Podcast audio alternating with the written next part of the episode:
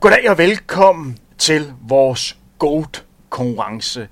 Det, I skal høre i dag, det er en resume af kvartfinalerne, og så skal vi kigge frem mod semifinalerne. Rent faktisk skal vi også afvikle semifinalerne. Vi skal altså finde de to mandlige løber, der skal i finalen i den her eksklusive konkurrence, hvor vi skal finde den mest betydningsfulde mandlige løber på distancerne fra 800 op til maraton de sidste 50 år. Med mig i studiet, der har jeg Søren Rosenberg. Velkommen til, Søren. Tak skal du have, Henrik. Søren, det er lang tid siden, jeg har set dig. Hvordan har du rundt, og hvordan har du haft det?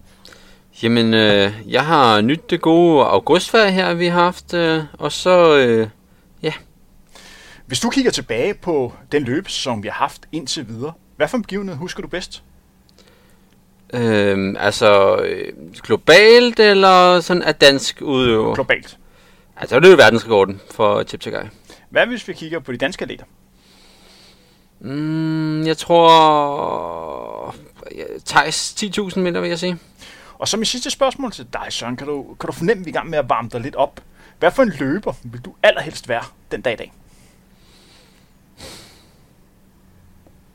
Øh, Callum Hawkins. Du vil gerne være Callum Hawkins. Ja. Hvorfor vil du gerne være ham? Jamen, jeg synes, han er så sej. Og så, så is, han virkelig...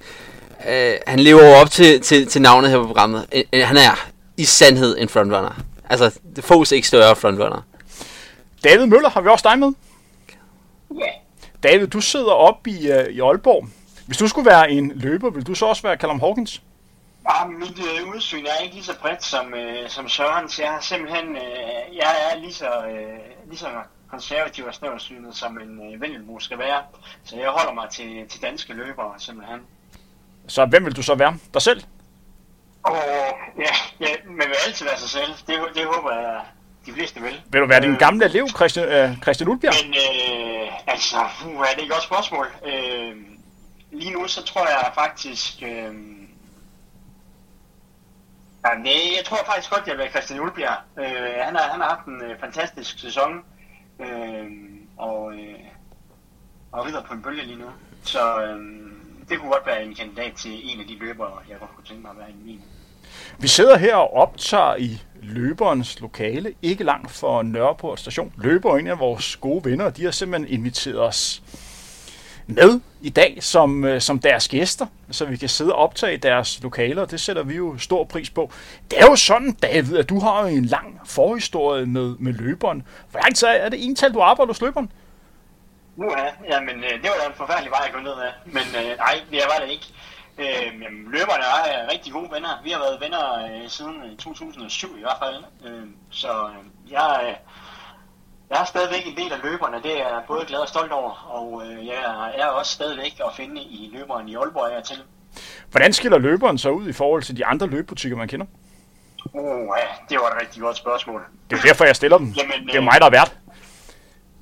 Jeg synes, det er lidt, øh, det, det kan godt være lidt svært at sige. Jeg synes, at løberen er blevet stadigvæk øh, en, øh, en øh, butik, som har øh, løbenørder øh, på en mere differentieret måde end tidligere. Da jeg startede, der, der var det sådan løbenørder, løbenørder. Men nu er det løber, der har kærlighed til, øh, til sporten på alle mulige niveauer. Det gør, at, øh, at øh, flere forskellige øh, løber af dem, der kommer ind i butikken, øh, med, med større lethed kan spejle sig selv i, øh, i den øh, salgsassistent, som de møder. Øh, for det er ikke alle sammen tidligere eliteløbere eller nuværende eliteløbere, der står i, i løberen længere. Det er, de er ekspedienter på alle niveauer, og som har haft alle mulige forskellige indgange til løb.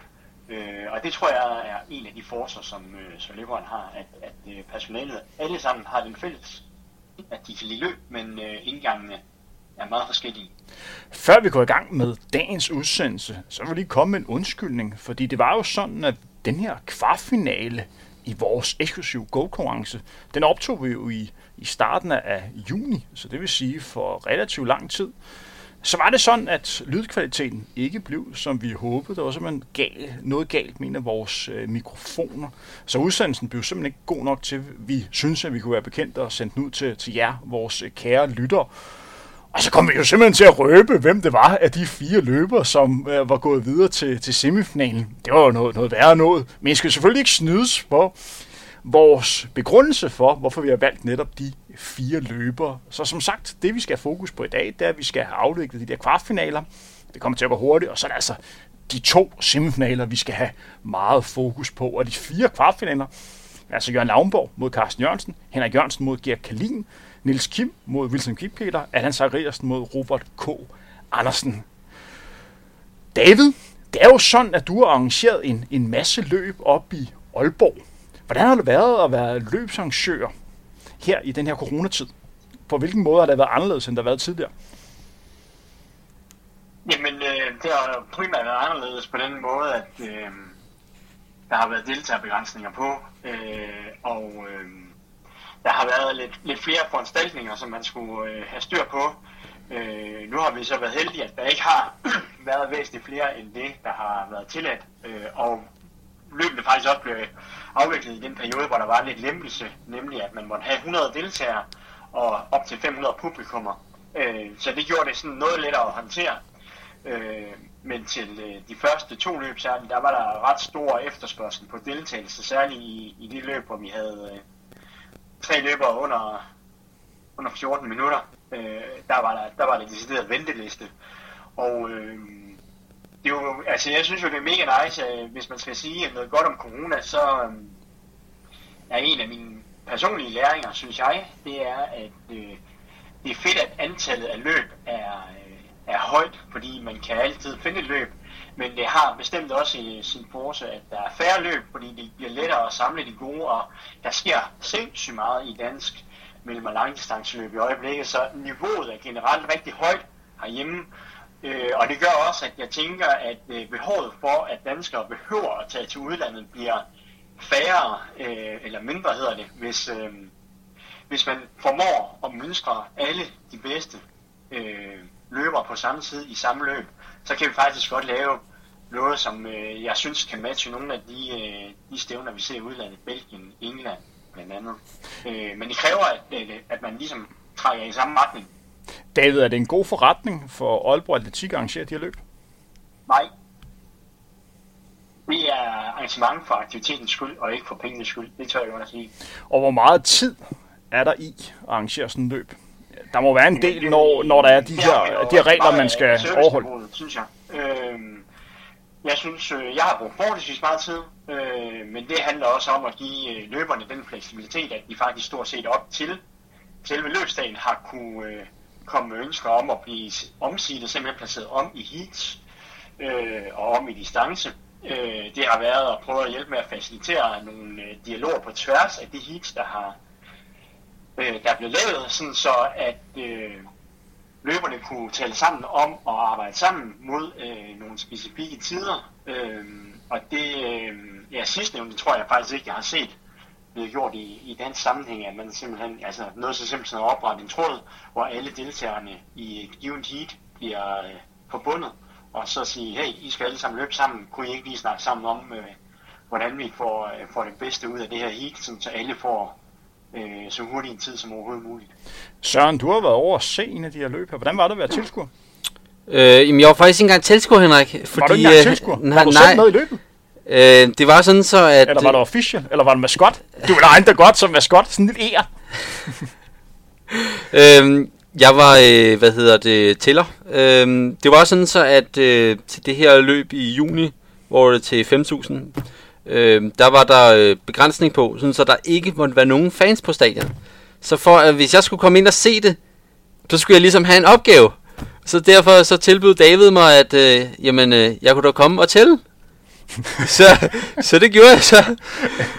David, af alle opgaver, hvorfor finder du så, at Søren han skal være tæller? Jamen, øh, jeg tænkte, Søren han, øh, han kunne se løbet tæt på, og øh, jeg er ret sikker på, at øh, Søren ville have ret godt styr på omgangen. Nu var det også Søren, øh, han fik øh, simpelthen lov til at få, øh, i, øh, særligt i de hurtige heat, øh, fik lov til at tælle nogle af de løbere, som han kendte.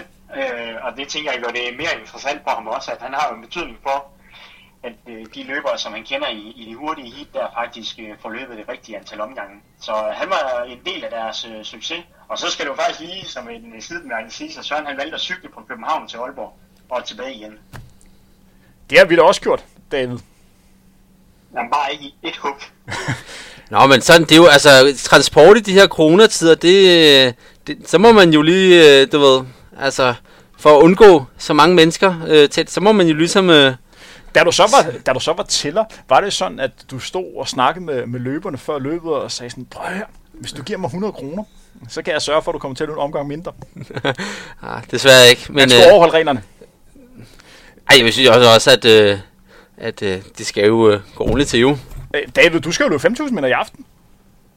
Det skal, det skal jeg. hvad, hvad er målet? Du snakker om en årsbedste. Hvad er årsbedste lige nu for, for David Møller på 5.000 meter? Ja, det er jo øh, simpelthen noget så fantastisk som øh, 17.57. Det er jo en flot tid. Hvad er målet så i aften? At slå den? Ja, det er det.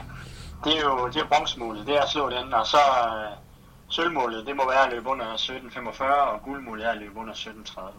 Og øh, hvor langsomt skal du løbe, for at man kan kalde det en fiasko? Over 18. Over 18? Ja, over 18, det, det vil jeg også mene. Jeg, jeg burde være i form til at løbe øh, altså under 18. Det, det skulle jeg ikke skulle. Søren, skal vi ikke have en af målene med dagens udsendelse, det er, at vi skal gøre David mentalt klar til at lave den attentat på, på 18 minutters grænsen. Jamen helt sikkert. Før vi går i gang med dagens udsendelse, vil jeg endnu en gang gøre opmærksom på det fantastiske samarbejde, vi har med nyhedsmediet Zetland. Det er sådan, at hvis man den næste uges tid går ind og tegner et abonnement på Zetland, det kan man gøre for et valgfrit beløb, minimum en krone, forhåbentlig en lille smule mere. Det er lidt festen at give minimumsgrænsen krone. Så støtter man samtidig Frontrunner med hele 200 kroner. Så ønsker du, at vi skal blive ved med at producere rigtig gode udsendelser i fremtiden, så gå ind og hjælp os på den her måde. Vi sender en masse kærlighed i en anden retning, hvis I går ind og hjælper der. Og rent faktisk, sætteren er altså et glimrende medie. Jeg bruger det selv. Det er en rigtig god måde at holde opdateret på, hvad der sker i den politiske verden. Der sker mange ting øh, lige øjeblikket. Men nu skal vi altså gå i gang med gennemgang af de fire kvartfinaler. I den første kvartfinal havde vi altså Jørgen Lavnborg mod Carsten Jørgensen. Og vi valgte altså, at Carsten Jørgensen skulle gå videre.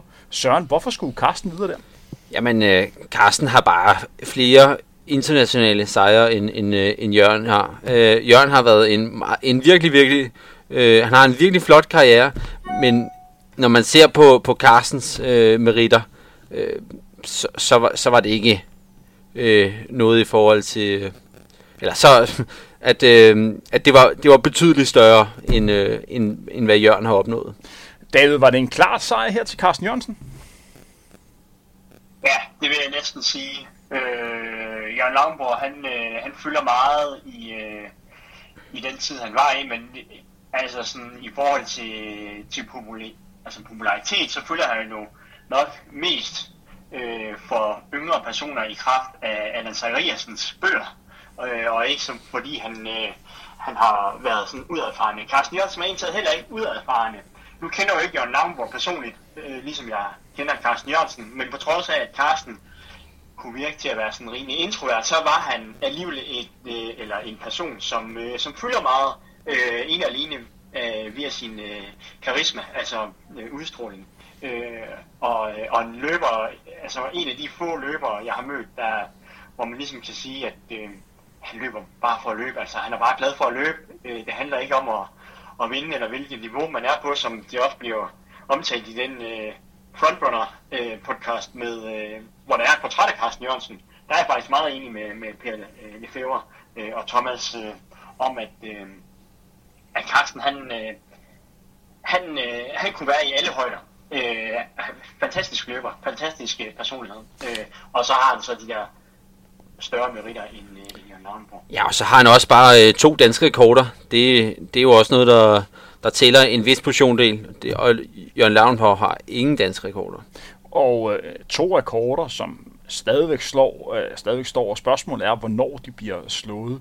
Der er nogle løber, der banker på på den her halvmarathon-rekord, som hedder 1.01.55. Abdi og Tejs. Måske også nogle af de unge løber, men især hans 10.000 meter rekord, der er på 27.54. Der er altså ikke nogen, der med god samvittighed kan sige, den napper vi i morgen. Nej, men også fordi, at man kan sige, at, øh, at, at halvmarathon-rekorden, den kan jo blive påvirket af, af den nye skorevolution. Det kan man jo ikke rigtig sige på samme måde på, på 10.000, fordi at uh, Vaporfly er jo blevet uh, forbudt jo. på banen. Ikke? David, tror du, at 10.000 rekorden bliver slået inden for de næste par år? Åh, oh, det, det, oh, den er svær. Altså, lige umiddelbart vil jeg sige nej. Altså, som, øh, som jeg også siger, der, altså, der står ikke nogen lige på tærsken til at tage hans øh, 10.000 meter rekord, hvor, øh, hvor halvmarathon er lidt mere i fare. Øh, måske blandt andet på grund af, af skoen, som, øh, som Søren nævner. Men øh, nej, jeg kan, ikke, jeg kan ikke lige se inden for de næste to år, at der er nogen, der sådan lige nubber den, men, øh, men øh, jeg er da sikker på, at der er nogen, der har den i, i kigger den. Øh, blandt andet de to løber, I nævner. Og vi har altså fået Carsten Jørgensen videre. Nu går vi videre til næste kvartfinale, og det er altså Henrik Jørgensen mod Ger Kalin.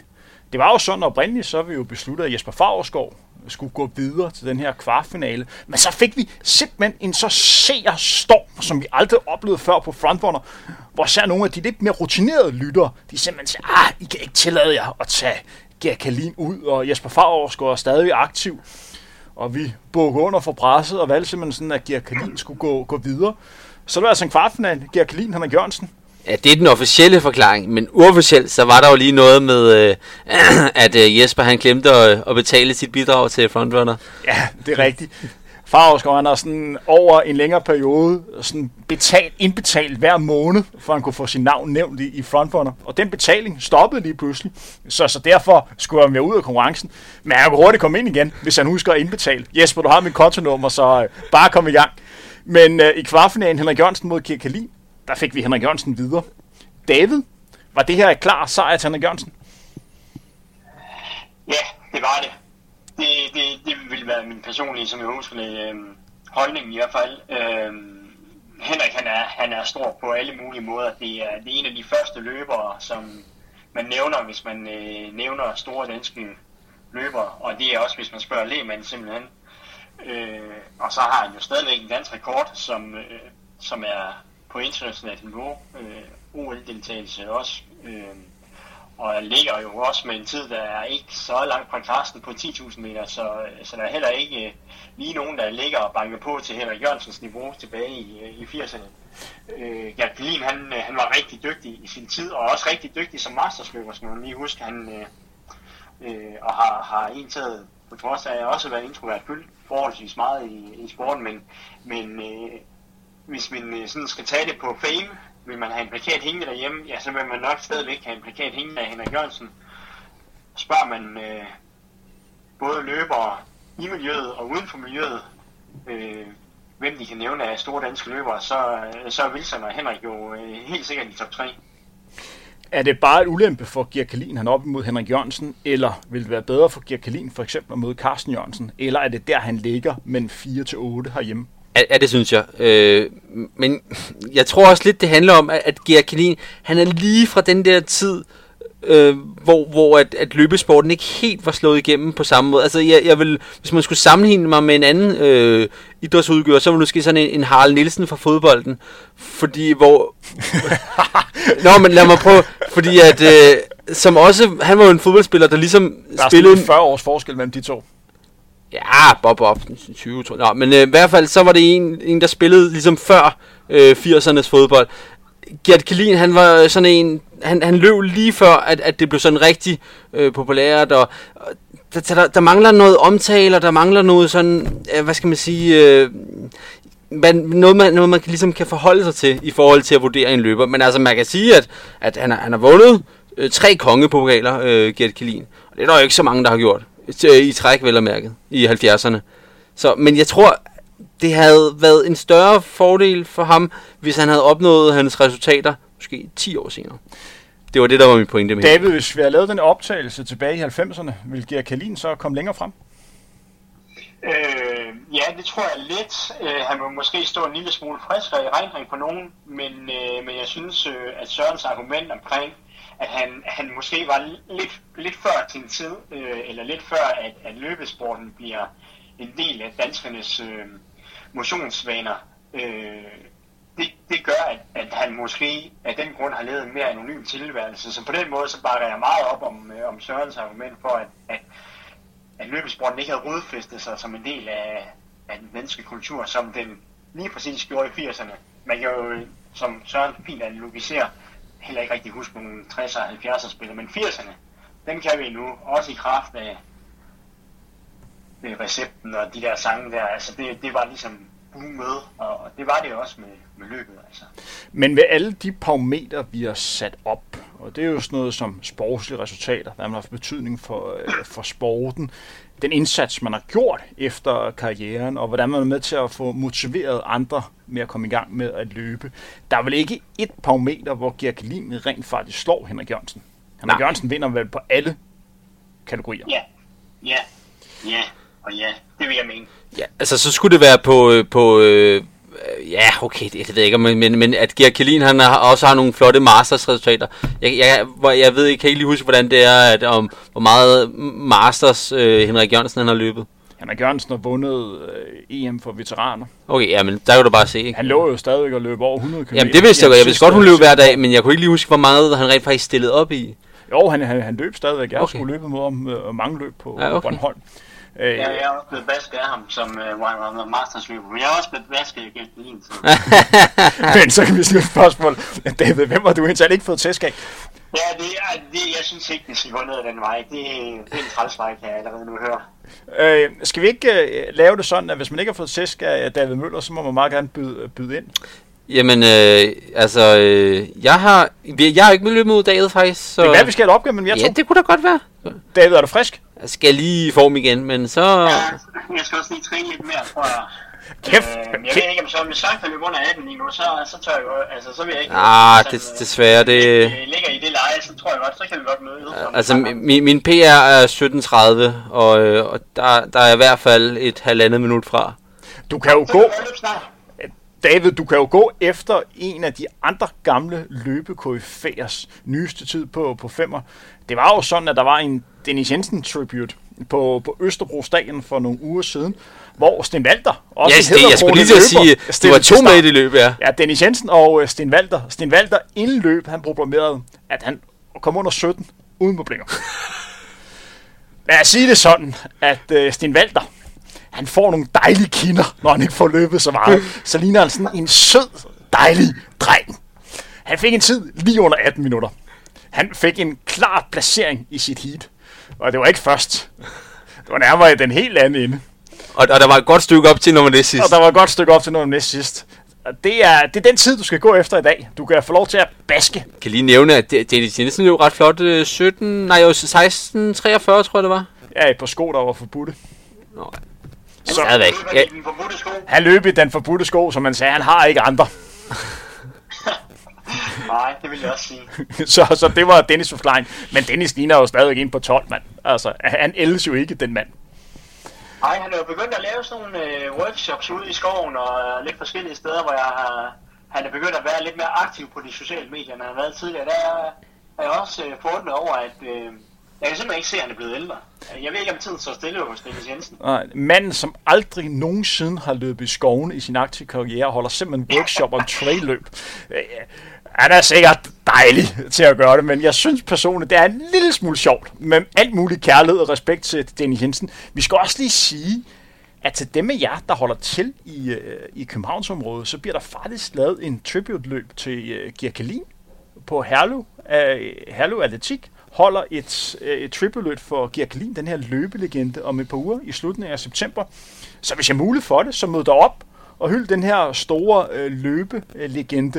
Det er jo dejligt, at man har de her løb her, mens øh, løberen stadigvæk er her. For det er altså en, en kæmpe øh, personlighed. Og der er der mulighed for at blande at løbe fem og, og masser af andre distancer. Men lad os gå videre til den næste kvartfinale. Niels Kim Hjort mod Wilson Kipketer. Det her var et spændende opgør, eller hvad, David? Ja, det, øh, det var det jo. Øh, eller man kan jo sige, at øhm, de, øh, de fylder begge to meget i løbesporten, måske på hver sin måde. Man må sige, at Lille Skim, han var jo en øh, ekstremt dygtig løber, øh, særligt på mellemdistancen. Øh, men men øh, sammenlignet på de hårde resultater, så er Wilson jo en ekstremt træls mand at komme op imod. Øh, fordi han, han er så langt foran alle andre i den her go konkurrence hvad angår resultater. Så, øh, så på den side, der har, der har Niels Kim altså tabt, og øh, relativt stort, må man, øh, ja, må man desværre for ham sige. Øhm, Og øh, så kommer der lige pludselig nogle andre parametre, som er interessant, øh, fordi at øh, er man en øh, motherfucker og en ægte front runner, så øh, uden at have levet i Niels Kims tid, så er mit, ude, mit indtryk lidt, at øh, Wilson i lidt højere grad end Niels Kim var en front runner. Øh, jeg tror, at Niels Kim øh, var lidt mere af hans øh, senere disciple, Morten Munkholm, en øh, taktisk løber. Og, øh, og der er jo flere øh, videoer, hvor man kan se, at Wilson han tager bare, han tager bare lortet fra spids øh, og, øh, og, og stikker af og løber hurtige tider. Og det er jo en af de ting, vi sådan virkelig godt kan lide. Altså, der, der hejser vi fladet på alle mulige måder i, i frontrunner, når, øh, når man gør det. Og det har Wilson altså gjort. Øh, men de har gjort for løbesporten, jamen de har begge to gjort utrolig meget for løbesporten.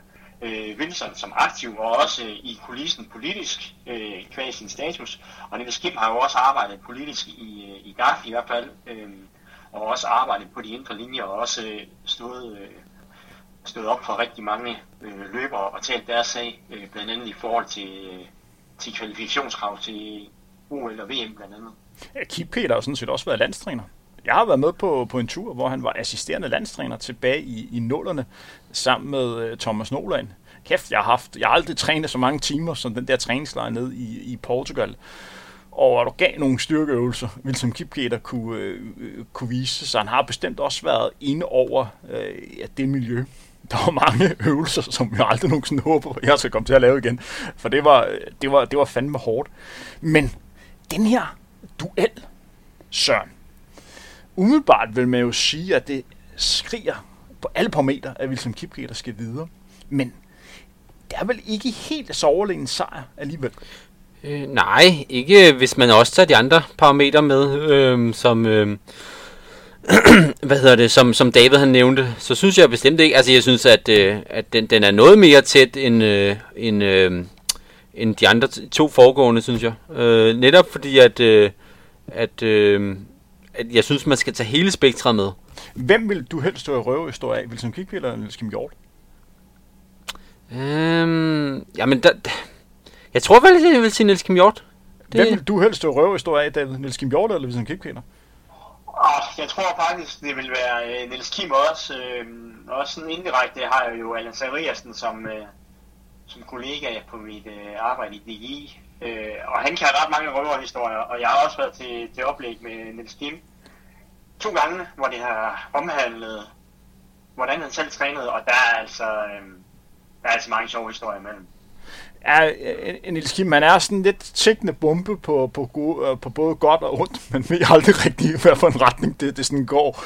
Men jeg synes også, at det var en lidt mere tæt duel, end man lige udenbart skulle regne med, men vi har selvfølgelig valgt, at Wilson Kipketer skal videre. Skal vi gå videre til den sidste kvartfinale, som er måske den mest åbne? Allan Sariersen mod Robert K. Vi har jo afsløret, at vi fik Allan Sariersen øh, øh, videre. Hvilket godt kan overraske nogen, fordi Robert K. Vi snakker altså om en løber, som har løbet 3.31 på, på 1500 meter. Han har også løbet 3.51 på mejlen. Det er to verdensklasse tider. Vi ser Ingebrigtsen-brødrene i dag ligge nogenlunde og løbe i, i samme spænd. Og der havde altså en dansker tilbage i 1997, der, der lå og brillerede der. Alligevel har vi valgt, at han ikke skulle, skulle videre. Søren, kan du kort forklare, hvorfor Dane ikke har valgt, at uh, Robert K. skal videre i den her konkurrence? Øh, ja, jeg kan da sætte nogle ord på, at øh, jamen, øh, for, for det første synes jeg, at Robert K's, hvad skal man sige, øh, periode, karriere, hvor at han virkelig øh, var oppe på, på, på, hvad skal vi sige, 3-31 noget, øh, det var simpelthen for kort. Og, øh, og så, så synes jeg ikke, jeg, jeg, jeg havde gerne set, at han, han spændte lidt bredere øh, distancemæssigt. Øh, øh, og ja, det, og det, det er to grunde til, at, øh, at, at jeg har valgt Zachariasen. Øh, David, har, hvorfor har du valgt, at øh, Allan Zachariasen skal, skal videre? Er det simpelthen de gode kammeratskab med Allan Zachariasen, der har gjort, at han skulle, skulle videre her? Ja, øh, ikke udelukkende, men, men øh, det at have en personlig relation betyder selvfølgelig noget. Øh, nu kender jeg jo så heldigvis også Robert ikke helt lige så meget som, øh, som Allan, men, øh, men det er dog en, jeg godt kunne, kan snakke med, hvis, øh, hvis vi mødes. Øh, men, øh, men jeg vil læne mig meget op af Søren i den her sammenhæng. Altså, Allan spænder meget bredt i forhold til distancer. Det kan jo både være en fordel og en ulempe. Øh, Robert han spænder utrolig smalt, eller spænder ikke særlig bredt. Øh, og, og jeg tror faktisk godt, at han kunne have løbet en, en øh, noget bedre femmer blandt andet. Og han burde måske også have løbet en 8'er. Og, og i helt de senere år, så burde han måske også have løbet en 10'er. Øh, for ligesom at vise, at han... Øh, hvor, hvor, øh, hvor, hvor god en løber han er. Eller også så skulle han øh, over en længere periode, end den han gjorde, have holdt niveauet på 1500 meter. Øh, så, så ville han have resultatmæssigt have, have slået Allan. Øh, David, du lavede jo en udsendelse med Thomas Nolan, en rigtig fin udsendelse. Gå endelig tilbage og høre den, hvis I ikke har hørt den, øh, kære lytter. Og der snakkede Thomas om, som er jo Robert K's øh, tidligere øh, aktiv. Øh, Thomas har trænet Robert. Og Thomas nævnte jo, at Robert K. i særklasse var det største talent, han havde trænet. Rent faktisk mente han, at han ville slå alle de andre løber, også selvom Robert mødte op i dårlig form. Er det ikke endnu et argument for, at vi skal Robert K. videre? Øh, jo, det kunne det godt være. Altså der, hvor udfordringen ligger øh, med udgangspunkt i Sørens argument, det er, at det kan godt være, at han har været det største talent, og har løbet nogle vanvittige træner, øh, træninger, men, men han har bare ikke fået kanaliseret ud på banen i, i en tilpas lang periode. Øh, og kontinuitet i både øh, træningssammenhæng, men, men i, i, i lige præcis vores øh, kontekst i resultatsammenhæng, det, det betyder altså noget, og, og, øh, og 3.31 er jo med afstand det bedste resultat, Robert har leveret. Øh, jeg kan ikke engang huske øh, præcis, hvad det, hvad det næstbedste resultat er, men, men 351 på mile. Ikke, at det er sådan, at jeg husker ikke, at det ligger sådan lige op og ned af hinanden. Øh, og, og der kunne jeg godt have savnet, at han havde løbet nogle flere tider omkring 331 simpelthen. Jeg mener, det er den eneste gang, han var under, han løb 331. Jeg mener ikke, han løb 331 flere gange. Faktisk... Nej, han, han ramte det løb, men viste også på mile 350 jo, jo. Tid, som, som nogenlunde matcher det. Men hvis vi går ind og kigger på de her kriterier, som, som vi har stillet op, i forhold, til, i forhold til tider, der vinder Robert K. vel. Men på alle de andre parametre, det vil der Allan Sariasen slår Robert K. Ja. I forhold til betydningen for sporten, hvad man har gjort for sporten, og hvem der har den største motherfucker-effekt. Det vil der Robert, uh, Allan Sariasen løber fra Robert K. Ja, er du enig der, David? Det, det vil jeg også mene. Øh, nu har Robert jo så to børn, som er, er ret aktive. Øh, men øh, så jeg tror, han kan, han kan hæve sig på, på det niveau, og det bliver lidt spændende at se, hvordan Roberts engagement i løbesporten øh, ligesom bliver fremad, øh, når han har to børn, der, der er ret engageret. Men vi valgte, at uh, Allan Sariasen gik videre, og det vil sige, at vi har to semifinaler. I den første semifinale har vi Carsten Jørgensen mod Henrik Jørgensen. Det er altså de to Jørgensener, der skal kæmpe mod hinanden og finde ud af, hvem der skal i, i finalen. Og i den anden semifinal har vi duellen mellem Wilson Kipketer og Allan Sariasen. Drenge, kan I mærke det? Det begynder at blive spændende. Vi skal altså have afviklet den første semifinalen i go-konkurrencen her hos Frontrunner. Det er Carsten Jørgensen mod Henrik Jørgensen. Vi starter med dig, Søren. Kan du komme med et argument for, hvorfor at vi skal have Carsten i finalen? Jamen, øh, fordi at øh, han vandt EM Cross. Bum. David, kan du komme med et argument for, hvorfor vi skal have Henrik Jørgensen i finalen? Fordi han stadigvæk har de danske rekorder på, øh, på 10.000 meter halvmarathon. Hvem af de her to løber, og det her er et rigtig svært, svært spørgsmål, har motiveret flest til at komme i gang med at løbe. Kort op, Henrik Jørgensen var en af de første løber, der gjorde det, og dyrke løb til noget, man rent faktisk kunne leve af. Han var med til at gøre det endnu mere interessant, også for, for masserne, og var virkelig i gang med at få alle i gang med at løbe. Så har vi Carsten Jørgensen. Vi har jo selv snakket om Carsten Jørgensen, en udsendelse med Thomas Jensen og øh, Per Lefebvre, hvor man fik det indtryk af Carsten Jørgensen, at han simpelthen bare var den flinkeste løber, som alle øh, kunne lide og, og løb, fordi han havde bare en masse kærlighed til sporten. Om det var verdens bedste løber, han løb med, eller verdens dårligste løber, det er fuldstændig ligegyldigt for ham. Han morede sig bare med det, og hvis der var nogen, der gerne ville dyste mod ham, så gav han det skud, og hvis han tabte, så var der ikke noget at gøre ved det. Der var et løb igen i morgen, eller om, om flere dage. Hvis han vandt, så var det bare fedt. Så han havde en meget afslappet tilgang øh, til tingene. Så vi skal ind og kigge på, hvem har motiveret flest til at gå i gang med at løbe. Hvad siger du her? Jeg vil sige Henrik Jørgensen. Hvad siger du, David? Jeg vil faktisk også sige Henrik Jørgensen. Hvis vi går ind og kigger på sådan rent øh, tidsmæssigt, hvem der opnåede de, de bedste tider. Hvis vi går ind og kigger på, på 10 km og på halvmarathon, så har Carsten Jørgensen jo rent faktisk løbet hurtigere end Henrik Jørgensen, da han har dansk rekorder på, på begge distancer. Ja, det er det. Et sekund, han har den på 10.000. Det er et sekund på, på 10.000 meter, så, så det er meget tæt, men han har stadig løbet hurtigere. Og så har Henrik Jørgensen så den, øh, hvad kan man sige, den danske rekord på, på maraton, øh, med de her 209 nogle 40, øh, øh i, en tid, som Carsten Jørgensen ikke er i nærheden af. Hvem har klaret sig bedst rent tidsmæssigt her? Ja, men det synes, synes jeg, at Henrik han har. Man skal også have med, at, øh, at med halvmarathon, hvad hedder det, øh, det var en distance, man ikke løb så meget øh, på Henrik Jørgensens tid. Begynder at komme lidt, men det var først senere, øh, op omkring, øh, da, da Carsten, han, øh, han, løb, han er jo lige lidt det ældre end, øh, eller hans periode var lidt det ældre senere end, øh, end Henrik Jørgensens. Så, så, så man gjorde ikke så, så, man gjorde sig ikke så meget i halvmarathon på i 80'erne. Hvad siger du her, David? Øh, ja, det havde jo været mere interessant at sammenligne 20 km tiderne, hvis man skulle øh, holde dem op imod hinanden, fordi det var jo 20 km, der var standarddistancen i, i Henrik Jørgensens tid. Øh, så på den måde er, er det lidt, øh, ja, lidt mere øh, sammenlignet på, på det grundlag, men, men i forhold til at, at få folk i gang, altså der vil jeg ligesom, ligesom sige, at øh, med Gert Gedin, altså hvis han var forud for sin tid, så, så vil jeg næsten sige, at så var Carsten desværre sådan lidt for sent i sin tid. Og der, der kommer Henrik ind og i en tid, hvor løbesporten begynder at blive allemandsejer, hvor det bryder frem, og, og, og det tror jeg er med til at gøre, at Henrik øh, har motiveret flere, end, øh, end Carsten har, fordi det at løbe, det, det var noget, der var ved at være rodfæstet i danskernes øh, bevidsthed i, i 90'erne. Det, det er der, hvor, øh, hvor Henrik har en, øh, en, øh, en utrolig heldig periode, hvor han øh, topper i, at det er ikke rigtig rodfæstet, og, og hvis man tror, der er en sammenhæng mellem, mellem bredde og elite, jamen så må vi i hvert fald sige, at øh, så frem der skulle være en sammenhæng, som mig bekendt ikke er påvist, men så har Henrik i hvert fald haft mulighed for at inspirere rigtig mange til at komme i gang, som vil være nysgerrige på det nye, det der motionsløb. Øh, og, og det var sjovt nok i års maraton, der ligesom banede vejen for danskernes øh, øh, hvad hedder det, bevidsthed omkring løb. Og, og det passer jo som fod i hus på, at det var der, Henrik han gjorde som bedst.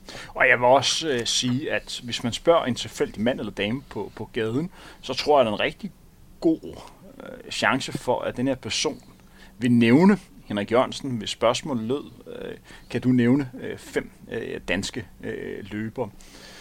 Og Henrik Jørgensen, han var altså en rigtig, rigtig øh, populær øh, løber, og en løber, som rigtig, rigtig mange vidste, øh, hvem var. Jeg har løbet med, med begge øh, og det var sådan, når man var ude og løbe med Henrik Jørgensen. Alle vidste, hvem han var. Alle var klar over, at det var øh, løberen med, med pandebånd og, og det, det lange hår, der var ude og løbe der. Så, så det er måske den mest kendte løber, som jeg har haft nogensinde herhjemme. Vi skal gå ind og kigge på betydning, hvad man har gjort for løbesporten efterfølgende. Her skal lige nævne, at Carsten Jørgensen jo flyttede til, til New Zealand og arbejder primært med orienteringssporten. Han følger stadig med, men har meget fokus på orienteringssporten i øh, New Zealand. Hvor Henrik Jørgensen efter sin øh, løbekarriere boede på Bornholm, men har blandt andet været med til at starte friløbet op, har også været ambassadør for mange forskellige, øh, forskellige løb. Han er med til at udvikle etape Bornholm. Han har hjulpet sin datter, Anne Holm, til, til, til flotte resultater. Han har skrevet nogle løbebøger, han har også øh, trænet folk. Ikke været, han har øh, ganske kort været inde og været træner i, i en klub. KF mener han var inde over på, på et tidspunkt. Og, og i generelt bare været en glimrende ambassadør for, øh, for, for løbesporten. Så her er der vel ingen grund til, at vi tager en diskussion om, hvem der har gjort mest for sporten efterfølgende. Det er vel soleklart, at det er Henrik Jørgensen. Ja, fuldstændig. Hvad siger du her, David? Er du enig med, at det er Henrik Jørgensen? Ja, det vil jeg sige, hvis vi kigger på, øh, på motionsløb, eller ja, i den forstand, øh, hvis man inddrager orienteringssporten, så, så, så bliver det måske lidt sværere, men, men man kan selvfølgelig sige, at orienteringssporten er mindre end, end motionsløbet, men, men det vil i hvert fald bringe Carsten væsentligt højere op på den her liste, hvis øh, vi inddrager orienteringsløbet, fordi der har han øh, bestemt sat et ekstremt stort aftryk. Og så må vi også sige... Men, men i motionsløbssammenhæng, der, der, er det, der er det Henrik. Og så må vi også sige rent præstationsmæssigt, at det Henrik Jørgensen opnåede med at blande og vinde London Marathon, den her 2-0 øh, i ni tid. Den satte han så ikke. Der den satte han øh, tidligere. Han løb 2-0, han løb 2-10, da han vandt øh, London Marathon. Men tiden er så god, og bedriften med at vinde London Marathon er så stort, at det nok slår det med at blive europamester i cross, selvom man bestemt ikke skal nedgøre det at blive europamester i cross, men at vinde London Marathon, øh, der er en af de største maratonløb overhovedet. Også dengang, skal man Også lige... dengang er altså en kæmpe øh, bedrift, og man skal ikke være, være i tvivl om, at Nina Jørgensens navn stadigvæk fylder en del i forbindelse med, med London Marathon. Så, så det er altså en rigtig, rigtig stor bedrift. Og helt exceptionelt, at vi har en dansker, som vandt et, et maratonløb i, øh, i London. Og spørgsmålet er, om det nogensinde kommer til at ske igen. Hvem var mest motherfucker af de her to løber? Ej, ah, det, det synes jeg, Henrik var. Øh... Og ja, men det må, måske også fordi, at, øh, at, at Carsten, han, han var den der lidt, lidt, lidt stille type. Uh, the Moose, som man også kaldes. Uh, uh, så så det, det synes jeg, Henrik var. Det må jeg sige. Og også det der image, han har med, med pandebåndet og sådan noget. Jeg, jeg kan godt lide det. Er du enig der, David? Ja, jo, altså, jo, det... Men den er meget tæt. Mit indtryk ja. er måske, at Carsten er knap så... Øh, så øh, altså knap så... Øh, så taktisk en løber, som, øh, som Henrik var, men, men øh, ja, kvæg samtaler med Allan, så, så lyder det til, at, at altså, Henrik han havde en målrettighed, og i dansk kontekst, der var han ikke bleg for at tage føringerne. Øh, men, men mit indtryk, øh, i gang jeg har, har lavet noget, med, med Carsten, altså han, øh, jeg synes, det, jeg synes nærmest det er en øh, uafgjort, fordi Carsten, han, øh, han tog altså også bare hovedet af, og så bare derud af. Altså, så, så det der med at tage fronten og dø i fronten, det, det var han ikke bange for. Han, han gjorde det. Jeg vil også nævne, at Carsten, Carsten Jørgensen... Jeg, jeg, jeg, jeg, giver, jeg giver Carsten øh, dem, dem, dem. Jeg vil også nævne, at der er jo rigtig mange eksempler på, at Carsten Jørgensen han er bare hamret, i, hamret igennem, og på mange måder en ægte frontrunner. Men det har Henrik Jørgensen også været, så jeg er enig med David, at den er, den er uafgjort der. Hvis vi lige summer det op, så kommer vi frem til den konklusion, at Henrik Jørgensen skal i finalen. Ja, det vil jeg sige. Men altså, jeg, jeg synes virkelig, den er tæt, fordi at Carsten, han er altså... Øh, altså, han har også præsteret... Øh, virkelig, virkelig flotte resultater. Man skal med på, at, at året efter han, øh, han, han vinder EM Cross, øh, så bliver han altså nummer 5. Øh, og det var på en, en noget, hvad skal vi sige, øh, mindre øh, fordelagtig rute for, for Carsten. Så, så altså på der i slut øh, 90'erne, der, der var Carsten virkelig, virkelig en af de absolut bedste crossløbere øh, i Europa. Og vi skal også lige nævne, at vi arbejder på med at få lavet en podcast med hans træner på det tidspunkt, Carsten Jørgensen, nemlig OP, som også er tidligere dansk landstræner. OP, han er en af de største personligheder, vi har haft i, i dansk løb. Han er simpelthen en fantastisk gut. Han kan også snakke dansk. Den skal I glæde jer til. Der er garanti for, for godt humør. Det er en energibombe uden lige. Han, er helt fantastisk. Man kan jo faktisk stadig, han er jo lidt aktiv på de sociale medier. Øh, OP, hvis man kan huske ham fra, fra tiden. Og han, han er lidt skæg af cykler, eller følger han har jo kastet så lidt over cykling. Men, øh, men øh, ja, OP han er, han er en karismatisk mand og ekstrem, ekstrem øh, vigtig betydning for Carsten, som, som Thomas og, øh, og Per også nævner. Jeg, jeg kan huske de gange, OP han åbnede jo de der samlinger op, hvor, hvor du var en del af, Henrik. Øh, de der talentsamlinger, og, og jeg var med som, øh, som det tynde øl, men, men det, at han åbnede op, gjorde alligevel, at det var, det var, det var stort, når man lå og rode rundt dernede i en grå masse, og så blev inviteret ind. Og det er... Og, og OP, han snakkede jo til, til alle, ligesom, som Karsten også gjorde, og det ikke, det var hver gang, jeg spurgte OP til råd, så siger han, du skal bare ringe til Karsten, bare ringe til Karsten. og så, OP var også manden, der på mange måder viste, hvor vigtig motivation er. Fordi hvis folk løb godt, hvis der var en, der var glad, så var det OP. Han lyste over hele ansigtet. Det var nærmest sådan, han nærmest blev helt rød i bold, når folk løb godt, og det kørte bare på ham. Så det viste bare, at kæft, det, det betød noget for ham. Kæft, det var fedt, når folk præsterede. Og bare den her gejst, den her motivation, det var altså ufattelig smittende. Og det gjorde, at der blev opnået nogle rigtig gode resultater i, i den her periode, og med til at gøre, at der kom en rigtig fin kammeratskab blandt øh, de her aktive. Øj, jeg kom lige i tanke om en masse fede anekdoter om OP, men det må vi få på et andet øh, tidspunkt. Men øh, vi får Henrik Jørgensen i, i finalen. Ja, jeg vil sige, hvis, hvis at Carsten han øh, skulle have, have, have øh, været tættere på Henrik i denne konkurrence, så vil jeg sige, så skulle øh, Carsten have, have taget springet op til Marsen. Øh, men han blev desværre skadet lige da han var, på vej til at, tage det skridt i karrieren. Men øh, det, det tror jeg kunne have, have været spændende for Carsten. Og så kunne han så havde det virkelig, virkelig, virkelig været, været tæt mellem de to. Men det her, det er måske den moralske finale. Ja. Vi går i hvert fald videre til en anden semifinal. Nu skal vi finde ud af, hvem Henrik Jørgensen skal dyste mod i den her fantastiske konkurrence, som vi har her på Frontrunner. Vi har jo Wilson Kipketer, den hedderkrone mellemdistance konge mod Allan Sarriersen. Bum, bum, bum, bum, bum. Nu skal vi finde ud af, hvem man, der skal møde Henrik Jørgensen i finalen. Wilson Kipketer, Allan Sarriersen. Vi har løberen Wilson Kipketer, som stadigvæk er indehaver af en fantastisk verdensrekord indendørs 800 meter. Ja, fuldstændig fantastisk verdensrekord. 1.42.67. Ja, det er en fuldstændig magisk tid. Og, og der er jo ingen nogen, der er bare i nærheden af Nej, overhovedet ikke. Altså, det er øh, så langt fra overhovedet. Altså, og, og man skal med til, han, han sætter den i øh, Paris 97 til, øh, til inde i VM. Og øh, det her, det er altså hans tredje løb på tre dage. Og han starter altså med indledende heat og, og sætte verdensrekord med 90 10 det, altså næsten et sekund øh, ved at løbe 1.43.96. Og var fuldstændig chokerende vild tid. Og altså, øh, da han løber i mål i indledende hit, der er nummer to, han er kun lige kommet ud af kurven.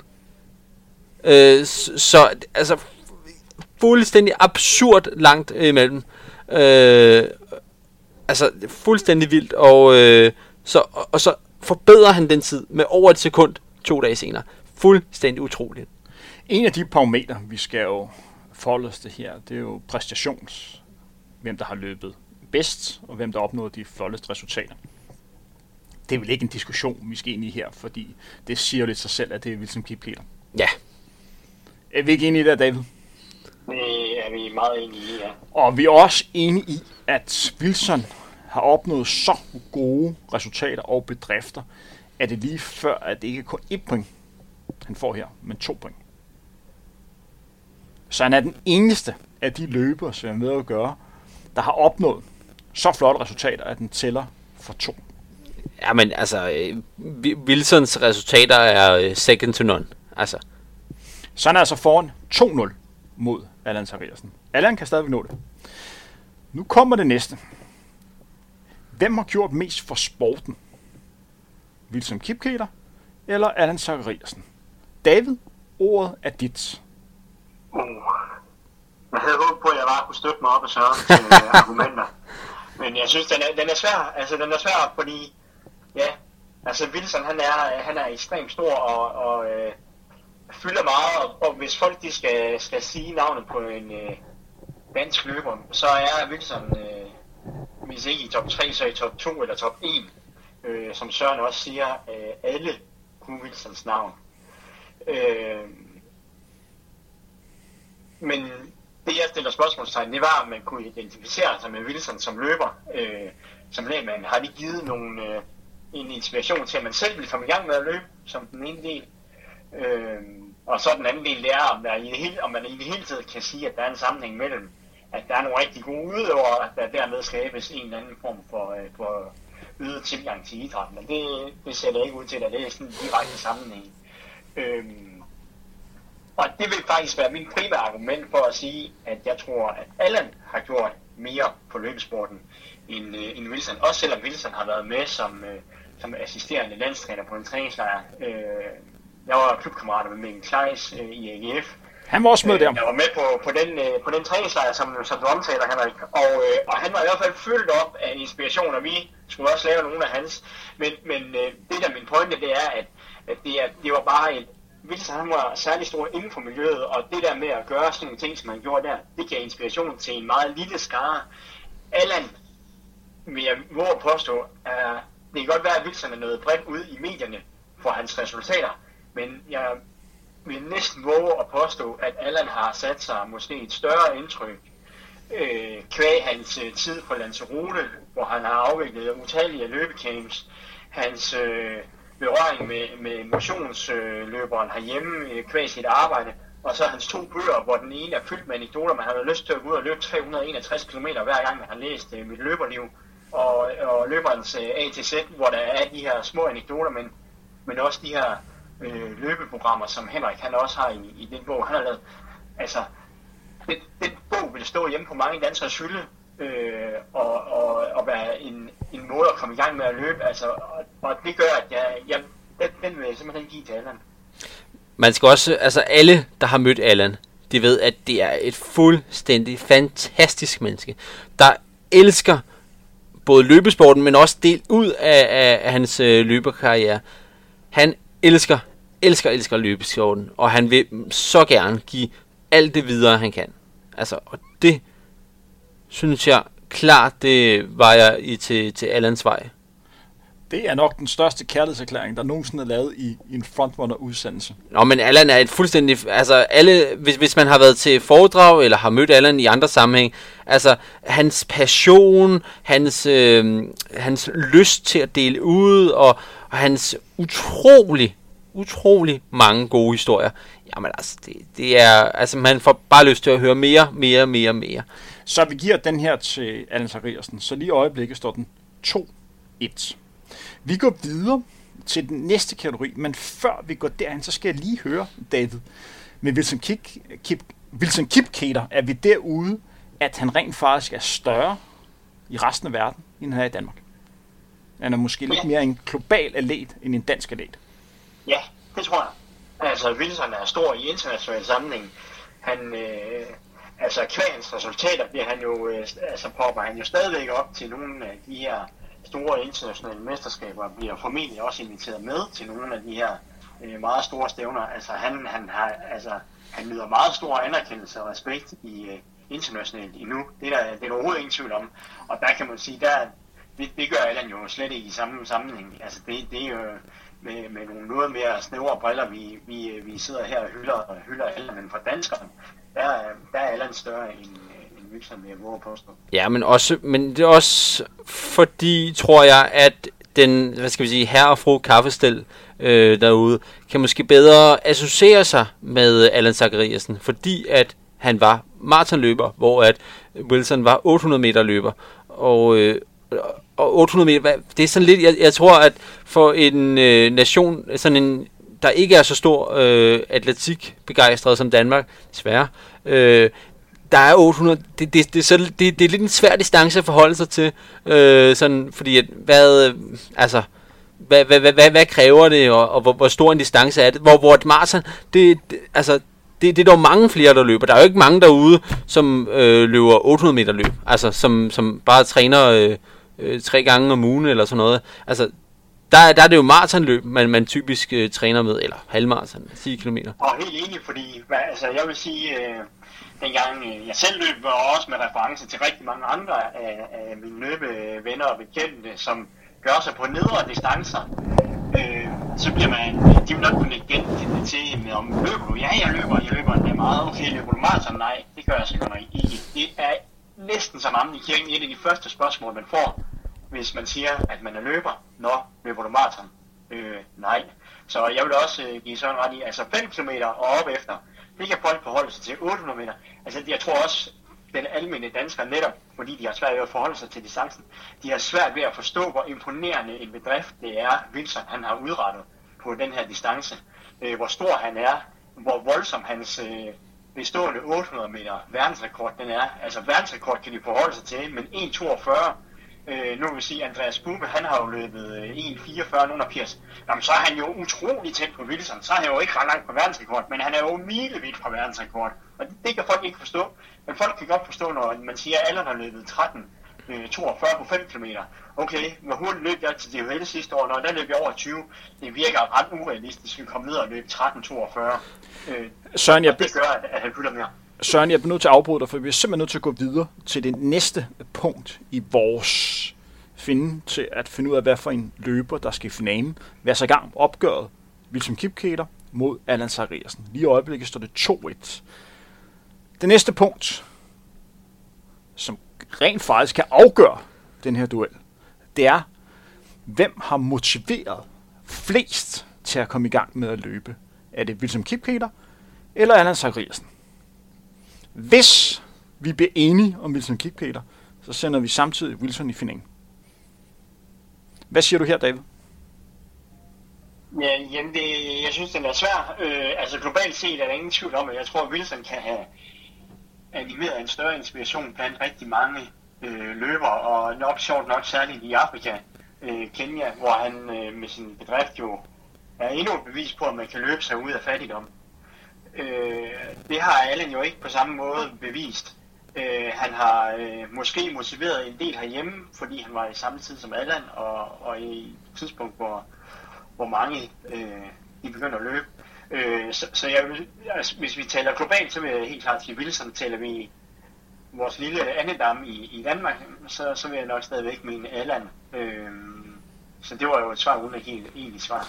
Hvad siger du her, Søren? Jamen, jeg, jeg siger Zachariasen. Øh, fordi at, øh, altså, inspirere, så tænker jeg, øh, jamen altså, hvis man skulle, hvis man skulle møde en løber på, på en træningstur, øh, ude i en skov eller sådan noget, øh, så vil det jo typisk være maratonløberen, man vil møde, og ikke 800 meter løberen. Ja. Så, så at, øh, hvad hedder det, 800 meter, det er typisk sådan en, man vil se på, på tv, og ikke sådan en, som man vil møde på sådan en, hvad skal man sige, løbertur-agtig. Øh, så at, hvis jeg skulle, hvis, hvis jeg skulle ligesom sætte mig ind i sådan en, en ah, det bliver sådan meget klichéagtigt, men sådan en almindelig danskers øjne, og så hvis at, øh, så, så jeg så øh, en, en, en løber ude i skoven, øh, Øhm, og så hold da op, han løber godt nok hurtigt. Man kan, øh, altså, det vil, tror jeg bare inspirere flere på en eller anden måde. At det der med, at, at, at, øh, at det, det er ligesom en, man, man møder på øh, øjenhøjde, eller sådan samme distance på en eller anden måde. Jeg er også enig her.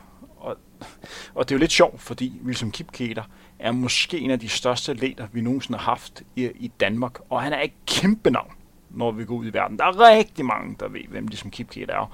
Også tusind gange flere, end der ved, hvem Allan Seriersen er. Men for en almindelig dansker, og det er dem, vi forholder os til i det her program, har nok nemmere ved at forholde sig til Allan Seriersen, end de har til Wilson Kipketer. Wilson Kipketer var nærmest for overnaturlig øh, god, så det er svært helt at forstå, som David nævner, hvor god han reelt var. Og så skal man også med, at, at, at det, hvad skal man sige, så, så tror jeg også lidt, at øh, der er også måske mange danskere, der tænker, åh oh, ja, men, men Wilson, han, han, er jo, han er jo født af afrikaner, så, så det, det er sådan lidt, lidt, lidt snydagtigt. Så jeg, jeg, jeg tror, der, der er mange, der ligesom, hvad skal man sige, underkender Wilsons øh, øh, resultater i forhold til Zachariasen. Så er vi enige om, at det her er 2-2. Der er simpelthen udlignet. Ja. Ja. Drenge, vi er nået til det sidste punkt, hvor vi skal finde ud af, hvem der skal møde Henrik Jørgensen i finalen. Bliver det Allan Sariersen, eller bliver det Wilson Kipketer? Det afgørende punkt, vi skal forholde os til, det er, hvem har været mest motherfucker af Allan Sariersen og Wilson Kipketer. I det ligger også, hvem der har været den største frontrunner. Hvem er det, som har skilt sig mest ud på de parametre, som vi definerer som motherfucker. Nu bliver det spændende, for det her bliver faktisk rigtig, rigtig tæt. Også tættere, end jeg sådan umiddelbart havde regnet med.